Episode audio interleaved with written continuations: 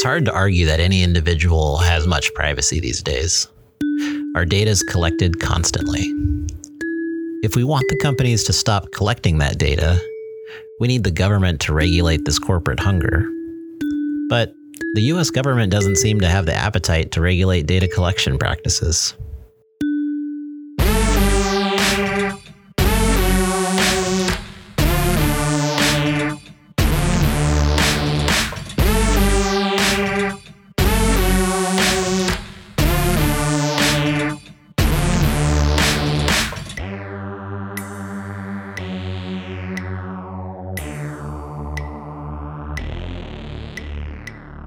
Tech companies getting a free pass to collect our data, it would stand to reason that the US government doesn't value data privacy. So, we should have access to the government's data, right? The open government movement is a governing doctrine. It states that citizens have the right to access the documents and proceedings of the government to allow for effective public oversight. The origins of open government arguments go back to the time of the European Enlightenment, with the debates about the proper construction of a then nascent democratic society. We don't have an open government. We often learn about the things our government would rather keep private through Freedom of Information Acts and leaks. We have to pry it from their hands. Sometimes we can't, and we rely on hackers to pick the lock. The Freedom of Information Act was passed in 1966. That's where the term FOIA comes from. The law requires the full or partial disclosure of previously unreleased information and documents controlled by the United States government upon request. The Electronic Freedom of Information Act, or eFOIA, passed in 1996, 30 years later. It says that all agencies are required by statute to make certain types of records created by the agency on or after November 1st, 1996, available electronically. Since the eFOIA has become law, administrations have pushed back to keep records private. It's a dangerous world, and I get that terrorists and foreign governments would love to have access to a bunch of classified material. I get that some information shouldn't be available. But as a whole, our government would rather have us kept in the dark. In 2001, George W. Bush issued an executive order restricting access to the records of former presidents. That access was restored in 2009 by Barack Obama, that same year, Barack Obama issued an executive order to retroactively classify certain types of information as relevant to national security after it had been requested. The way I read that is that GW said, Don't look at any of my stuff. And Obama said, Well, just not some of it. That seems reasonable, as long as at some point it eventually becomes public.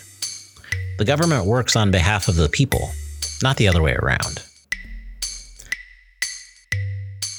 In 2013, the Associated Press uncovered several federal agencies where staff regularly used fictitious identities and secret or unlisted email accounts to conduct government business and get around FOIA requests. That reeks of officials doing something that the public wouldn't agree with. In some cases, the government demanded enormous fees for records that should have been available for minimal cost. That's another way of saying poor people shouldn't be able to question what the government's doing. The Center for Effective Government analyzed 15 federal agencies that received the most FOIA requests.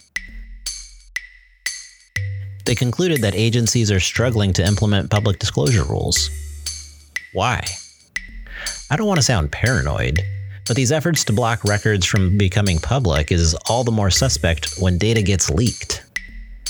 So let's look at the internet's go to spot for leaks WikiLeaks. It's an international nonprofit organization that publishes secret information, news leaks, and classified media provided by anonymous sources. It was founded in 2006 and became a household name in 2010 when they published documents provided by Chelsea Manning. But lately, it's drawn more criticism for its absence of whistleblowing and looks more like a puppet of Russia. That's due to its founder, Julian Assange. He lived in the Ecuadorian embassy in London for seven years to avoid charges of sexual assault and extradition to the United States. Assange has always been polarizing, but the 2016 US election definitely shifted public opinion on him for the worse. Before the 2016 US election, WikiLeaks felt kind of like David versus Goliath. The first strike against the US came with the publication of Collateral Murder in 2010. The video footage shows an airstrike from July 2007 in Baghdad. Two American helicopters fire on a group of 10 men. Two of those men were Reuters journalists there to photograph an American Humvee under attack by the Mahdi army.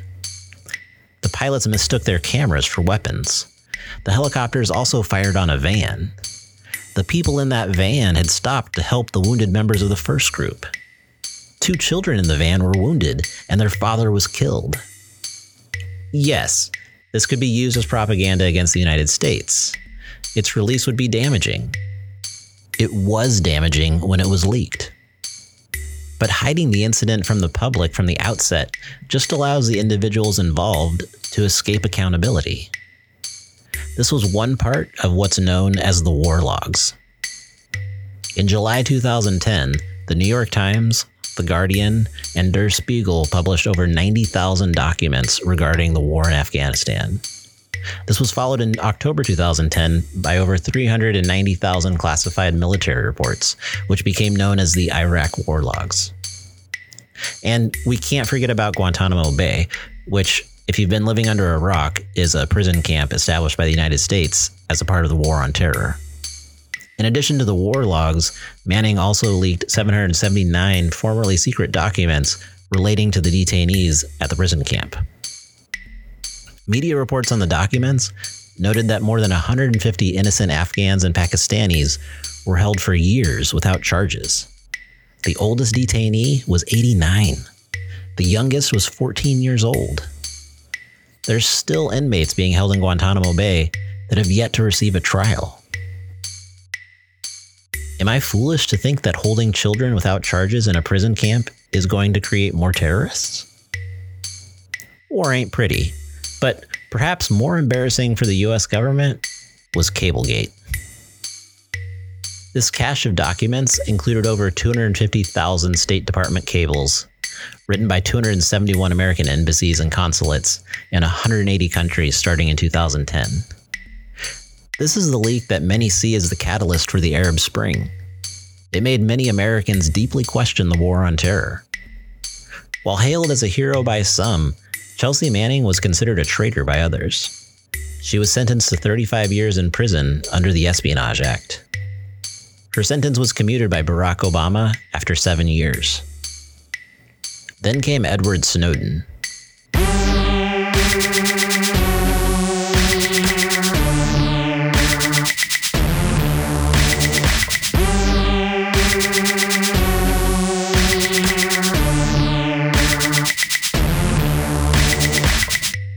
He didn't use WikiLeaks. He worked with the American journalist Glenn Greenwald to leak a vast amount of information relating to secret government surveillance programs. Al Gore said that Snowden clearly violated the law, so you can't say, okay, what he did is all right. It's not. But what he revealed in the course of violating important laws included violations of the US Constitution that were way more serious than the crimes he committed. The first revelation was a program called PRISM. It allowed for court approved access to Americans' Google and Yahoo accounts, email, search history, location history, and everything else Google has access to. Another program revealed was Tempora, a system used by the British Government Communications Headquarters, GCHQ. It's like the CIA, but for the UK. It buffered most internet communications that are extracted from fiber optic cables. It literally archived most internet traffic at the packet level to be processed and searched at a later time. But perhaps the scariest program was XKeyscore. It's a vague analytical tool that, according to Snowden, allows for the collection of almost anything done on the internet. No warrant needed. Snowden has said of XKeyscore that sitting at my desk, I could wiretap anyone, from you or your accountant to a federal judge or even the president, if I had a personal email. All that was needed was a personal email address. All of these programs were justified by the government as needed for the war on terror. A war started after the shock of 9 11, but prolonged by an administration that lied to the public about weapons of mass destruction in Iraq. And once that technology existed, it was too tempting to use for other purposes. NSA employees spied on their own love interests. They tracked the online sexual activity of people they termed radicalizers in order to discredit them. They spied on oil giant Petrobras. They spied on UNICEF and Médecins du Monde. Was all of that to protect us from terrorists?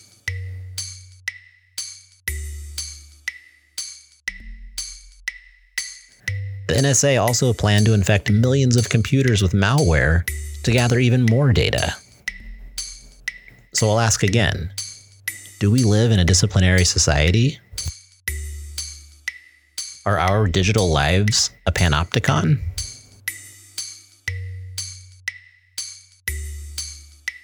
There's an unquenchable thirst for data, both in private corporations and our governments. These institutions have convinced themselves that this data is essential, but just as important as the data you've collected is the data you can't collect. Ronald Coase, a British economist, has said if you torture the data long enough, it will confess to anything. This is really important to think about when considering systemic racism. And if that concerns you, I highly recommend checking out Data for Black Lives, founded by Yeshimabeit Milner.